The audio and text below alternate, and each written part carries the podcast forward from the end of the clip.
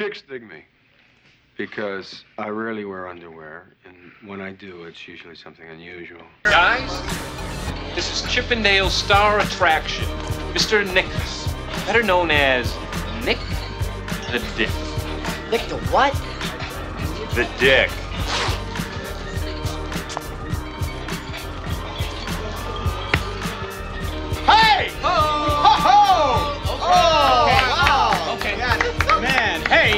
Well, I'll tell you, Stu, I did battle some humongous waves. But, you know, just like I told the guy on ABC, danger is my business. This is crazy. This is crazy. This is crazy. What are you in for?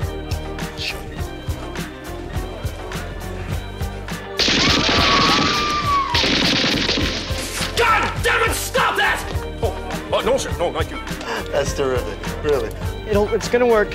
It's passable, okay? This, this isn't terrible. I mean, it's up to you, Fogell. This guy's either gonna think here's another kid with a fake ID, or here's McLovin, the 25-year-old Hawaiian organ donor. Okay, so what's it gonna be? I am McLovin. Hi, I'm Evan. I love movies, and you should too. Tonight, a podcast about growing up, a podcast about responsibility, podcast about taking uh, responsibility for your actions and learning about how to deal with people better. Also, gross jokes, male butts, cheerleaders, sports, and a wild ass movie called BASEketball. Brown at the 10, the 5, touchdown! In a world where professional sports had sunk to a new low, two guys invented a game Yes! Home run, that's 3 to 1, dude. that took them to the big time. Hard to believe that just five years ago, this game was played only on driveways. And it's hard to believe just five years ago, those girls were only in grade school. From the director of The Naked Gun and starring the creators of South Park What an unfortunate thing to happen on Dozen Egg Night. Comes a story about their rise to stardom. Would you mind signing these? Sure. Oh. The fans who adored them Joey, look who's here. My biological father? and the forces Players of your caliber should be making the big bucks, don't you agree? that drove them apart. Dude, you turned down Kane's offer without even talking to us. Dude, I'm not gonna cave in. Dude! Dude! Dude! Dude! Dude! Dude. Well, I guess you've got a point there. Universal Pictures presents I love kids. Heads up, big guy. God, needs a little work on the hands. He's blind, Doug. Trey Parker, Matt Stone, Dude, guess I'll take my shot now. Yasmin Bleeth, Here, open your blouse and say ah. Remer! Jenny McCarthy, I finally got all the chrome off this for you. Robert Vaughn, It's nice. It's very nice. You want me to start on this one? And Academy Award winner Ernest Borgnine. This summer, experience the passion and the triumph. I'm the king of the world! BASEketball. I don't think I've ever been this excited. You're excited? Feel these nipples. Yeah, so we're continuing uh, Gross Out Month in July. I'm back. Yes, I am back. It's official. I am back. Um, took a little hiatus between uh, this episode and Revenge of Nerds, but I'm back. And we'll be going full strong. Like, you're getting this episode, and then you're getting another episode for Gross Out Month. And then I have no idea what the fuck I'm doing, but I'll figure it out. So tonight we're uh, covering, uh, I'm covering me. I am me, me and we. I'm just goofing, man. It's it's a hot one today as I'm recording, but tonight we're covering BASEketball, uh, directed by David Zucker. If you know that name, you probably know movies. If you don't know that name, he is one of the co-creators behind two of the most classic comedies of all time, Airplane and Top Secret. He was also a writer on the Kentucky Fried Movie, which was directed by John Landis, and he's the director of the Naked Gun trilogy. So that's the type of movie you're going to get with this one, BASEketball. And if you watch South Park, you probably know of this movie. If you've never seen South Park in your life, you might not know about this movie. Um, it stars Trey Parker and Matt Stone, the creators and voices of South Park, and they star in a gross out sports comedy spoof. Is the only thing I can put it together as what this type of movie is because it's got elements of South Park. Surprisingly enough, it wasn't written by Matt and Trey, but I definitely think they had they definitely ad libbed some things on set because there's a lot of elements that show up in South Park in the years after this movie comes out that are in this movie. Also, there's a specific references to um, Cartman and Mr. Garrison. Hey, Grunsky, you losing weight?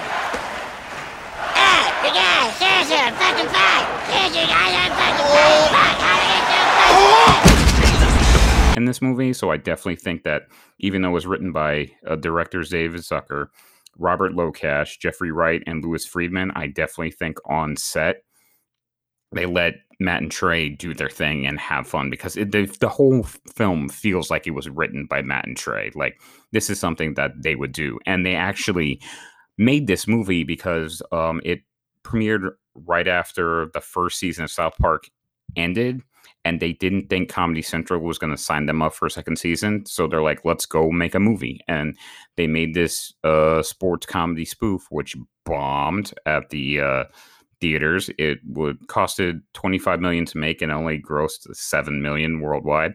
That's not a good sign, but it is. I'm not sure even if this is a cult hit or not. Um, in my world, it's kind of a cult hit.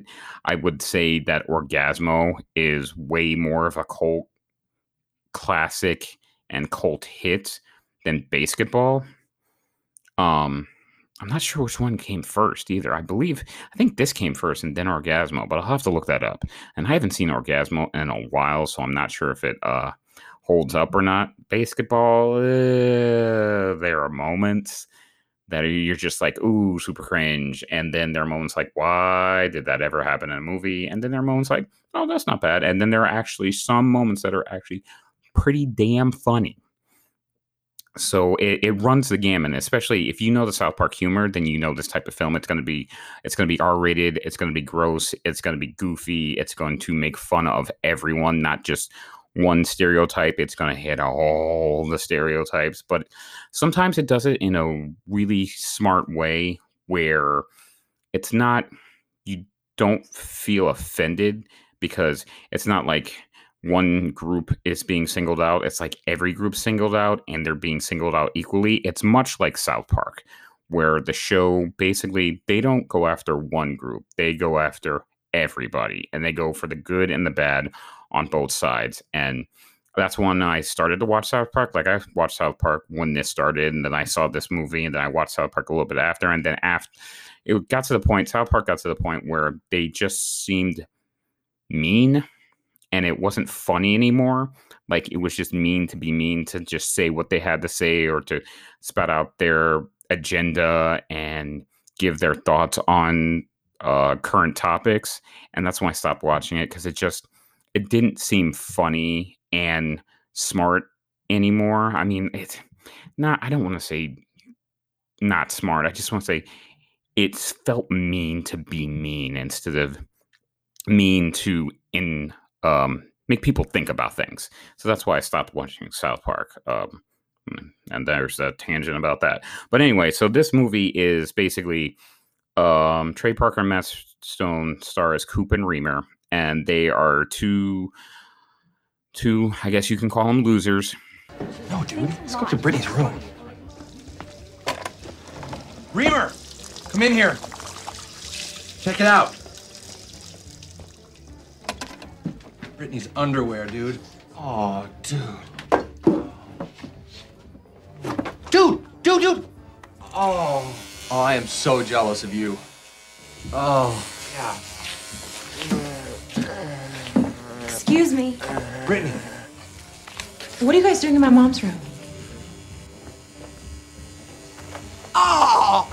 Oh! Oh! Oh! Get out of here! Uh. Oh, jeez.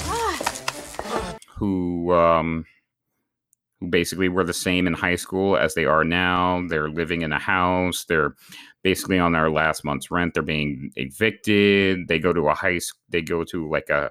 They crash actually a high school reunion party and create this mix of baseball and basketball called BASEketball, and it becomes a huge like driveway hit. And then um, it gets picked up and nationalized by a, a rich owner, uh, played by Ernest Borgnine, and he is um, his wife is Jenny McCarthy.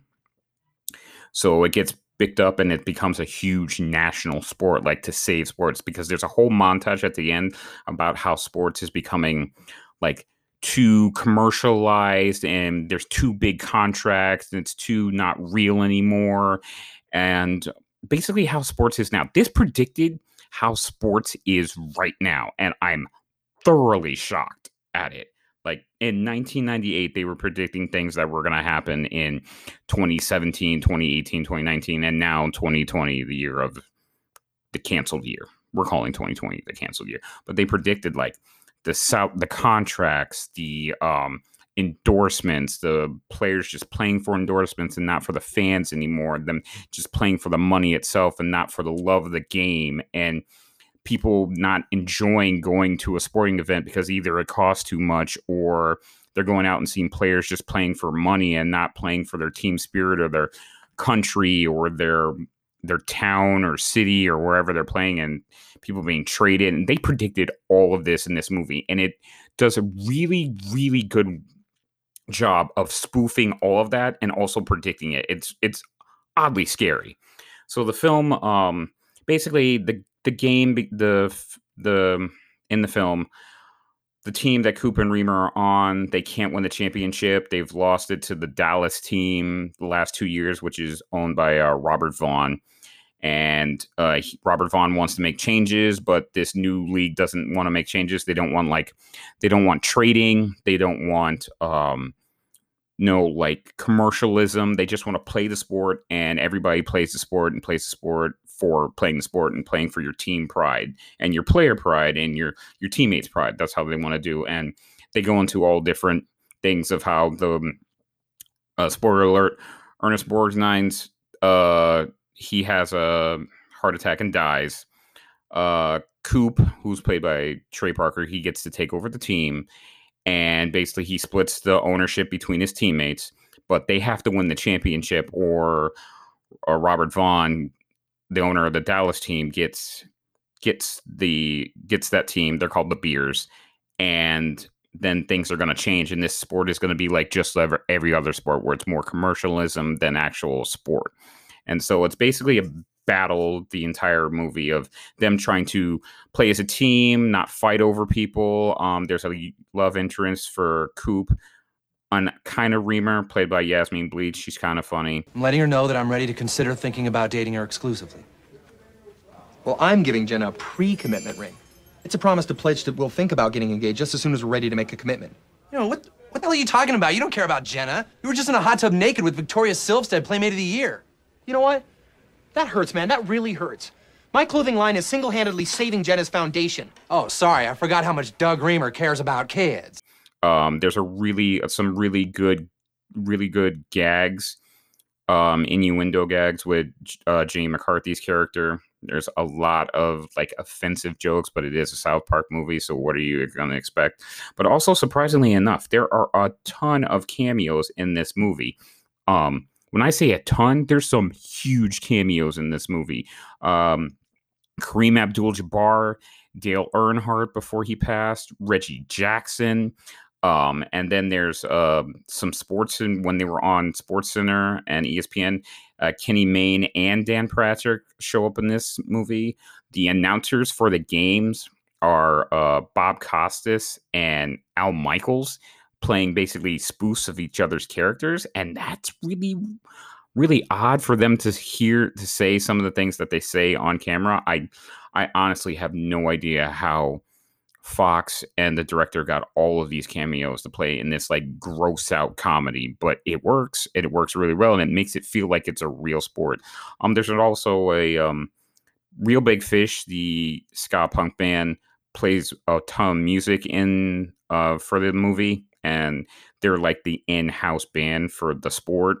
Um, Playboy model Victoria Silvstedt shows up in a, a cameo. Um, color announcer and uh, commentator Pat O'Brien shows up, and then there's a whole um, missing persons unsolved mystery spoof near the end of the film that has an actual cameo by Robert Stack, who hosted Unsolved Mysteries, and it's really funny that I'm I'm covering this movie now, and there's a new Unsolved Mysteries out now. Everybody's Unsolved Mysteries crazy, and back in the day, people weren't really like. I mean, the show was big, but it's not like big now. Like it's huge now because everybody's into like everyone in their like I'd say late twenties to to like 40s is into murder porn and i just i don't get it.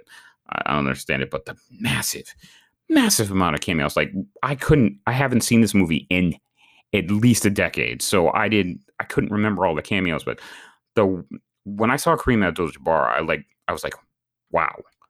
How'd you get one of the greatest living basketball players of all time in this movie? I get i don't know. I don't know if it's a paycheck or just something but that was impressive so they actually go really far out to make this movie a sports movie. It feels like a sports movie. It feels like you get the like not the you get the up and comers and you like you have this giant Dallas team who's like the juggernaut and the little guys being the big guys. There's a ton of sports analogies. Like they go through fight infighting with the team and they have like love interests that they go after and they have to climb uphill and they barely get into the playoffs and then there's a huge game at the end and it ends on the final there's a repeat of a final like moment in the that's like the like a walk-off home run or like that final shot or the rebound and the putback shot and all the sports movies like it does really well at getting every single good sports analogy and sports moment from sports movies and lampooning them well in this movie. Like the sports is great.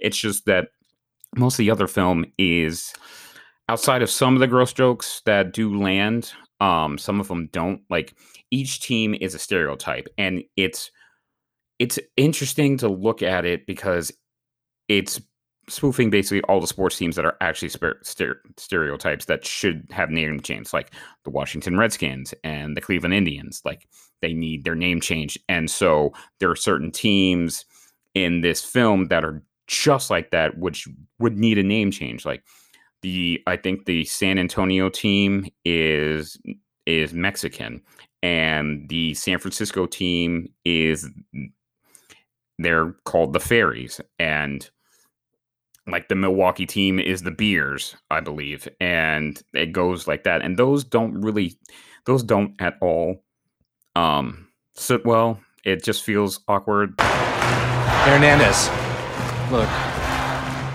fat liposuctioned out of Marlon Brando's ass. Oh, oh no! What am I doing here? Oh, oh, it's all salty and warm. Oh, why would I do this? Oh, this guy ate a lot of pork. Oh. Wait. But it also feels right because that's what real sports does. They they took horrible names and put them as their mascot names when they could come up with something way better and not offensive. Um, the cheerleaders that are treated in the film are not great at all. There are some goofy, funny moments um, with them, but they're kind of treated like cheerleaders and like not like the Cowboys cheerleaders where the you know they have some grace. It's just like sometimes when they show up on screen, you're like, ooh, that's sexist. That's not right. So there's that. And then there's a few jokes. I mean, they'll make a they'll make a stereotype joke. Like I believe there's a there isn't any actual gay jokes, but there is a moment during where they're playing the San Francisco team where like um Trey Parker's Matt is like just trying to settle everybody down and the the team the San Francisco players keep walking behind him and he keeps stand instead of bending down he keeps standing up, which is kind of a kind of a rough joke. But at the end, there's a moment where Trey and Matt make out because they they've been fighting for so long, and there's a like a giant speech by one of their teammates, and it and vigors them to play as a team and play better and they make out and no one says anything about it. It's not like it's not like oh the two guys making out that's not cool. No no one really makes a joke about it. They just kind of make out. So it i guess there's a there's a yin and a yang when you have jokes in this movie and for for most of it it somewhat works and it somewhat doesn't work.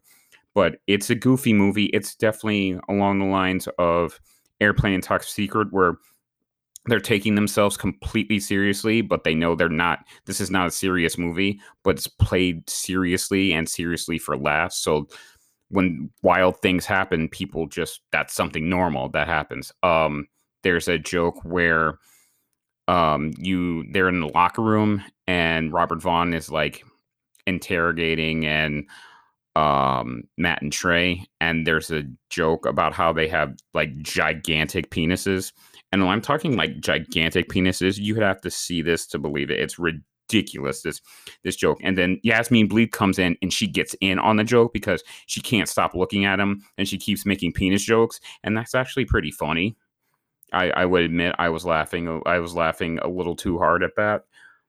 But there are there's just some other things that happen in the film that you're like that couldn't happen in a movie today. Like uh, there's a um, I'm basically a Make a Wish child that goes out with the team and they do all sorts of crazy stuff like you know you, they do like home stuff like helping the community stuff but then they go out drinking with him and he's at a bar and they're all drinking including this kid who's probably like 12 or 13 and he needs a liver he needs a like a new liver but he's drinking shots This has been so fun. I feel like I'm gonna puke all over the bar. Oh look, Jerry Springer. I don't give her. Here she is, your daughter-in-law, who you're not too crazy. No, she's my son's wife. Get that. Whoa. Nicole! Let's say hi to Nicole. Oh, okay, okay. We'll drink every time a fight breaks out. All right. Jerry, Jerry, Jerry, Jerry.